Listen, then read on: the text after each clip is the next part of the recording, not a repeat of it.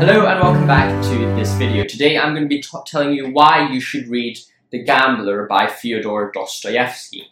And I think that reading The Gambler is just such an interesting book, not only because it is one of Dostoevsky's shorter novels, but also because it is a very interesting discussion about psychology, about philosophy, and also about ethics and the, the nature of a gambler, of a of an addict of sorts. And that's something that I want to talk about in this video. I'm not necessarily going to go through every detail in this book. I think I, I'll make analysis of, of these books a bit later in, in this Dostoevsky series. But today I'll just generally go over the main themes of this book and also talk about why it might interest you and who this book is for.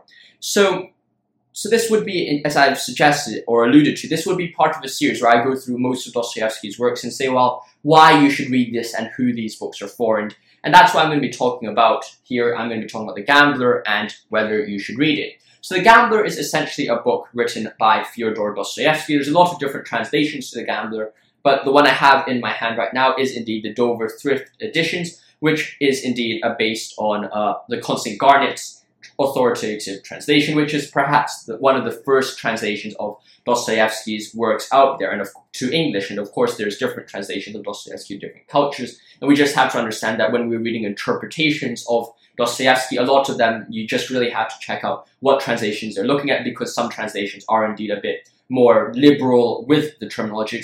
For example, some of the French translations, especially the early French translations of Dostoevsky's works, especially the, the Notes from Underground, that translation was a bit liberal. It was a very it was a semi, it was a kind of a dodgy translation and a very open translation of the works. However, that's just something we want to think about. We, I think this translation is a very good translation and really represents the ideas of Dostoevsky. So, first of all, let's talk about why Dostoevsky wrote or how this ties in with Dostoevsky's life, because I think that the best way to read books is via understanding their context and their relationship to the author or the writer. And in this case, it's Dostoevsky who's a writer, but it's like reading Tolkien or reading C.S. Lewis. The best way to understand each individual book is to read and link it back to the writer because the moment you separate a book from its writers, that's where a lot of misinterpretations and different ideas can indeed come from. And it's very easy to lose focus of the main goal of what Dostoevsky was trying to achieve. So the context to The Gambler is essentially Dostoevsky's own experiences with gambling and his own experiences with addictions. And, and essentially we want to say is that something you have to just keep in mind every time you read Dostoevsky is that Dostoevsky's books are very much a reflection of himself. He he writes about his internal experiences through the characters in the novel, and you can make the strong case that most writers actually do that. They're, the books they write is indeed an expression of their inner psyche or their inner philosophy.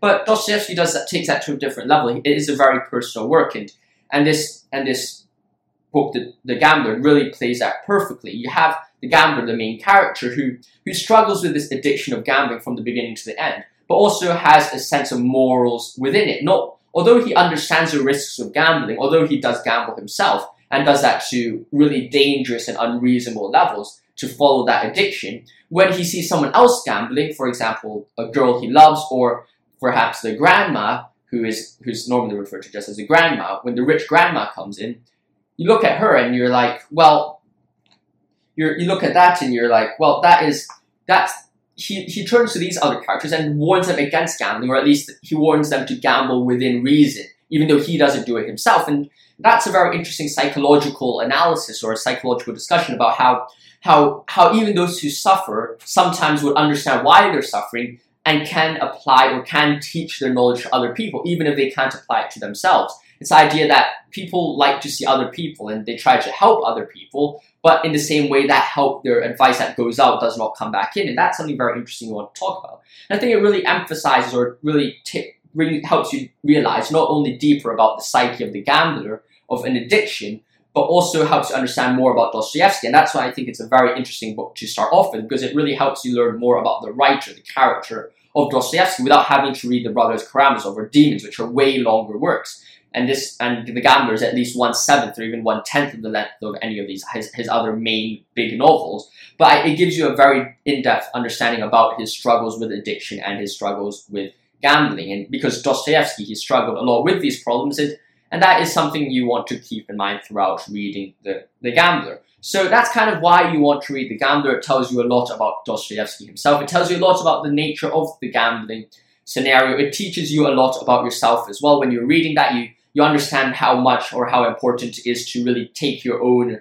lessons when you share it with people, what you what you dislike about other people, what, what you want to warn people against. You have to make sure you apply that to yourself as well. All these ideas are found really well in The Gambler and also just is a huge warning against these ideas of addictions. Because if, and my friend Warren Ju from Thinkers, Thinker's Kitchen, he also says that, well, the idea of addiction came, kind of came from the original word of being addicted or a, a reverence towards God. And, and it's kind of these addictions that you have creates yourself in yourself another God for you to follow instead of following God in the sense of Yahweh. What you do follow is you're following money, you're following your drugs, you're following the gambling, and by being addicted to that, you you let your life you almost worship it in a very dogmatic sense of the of the word, and and and you start being slavishly following this idea, and that's where the danger of addiction comes from. You're you're following this idea, and you're and you turn to them, and you lose all control over your life because that becomes your central idol. You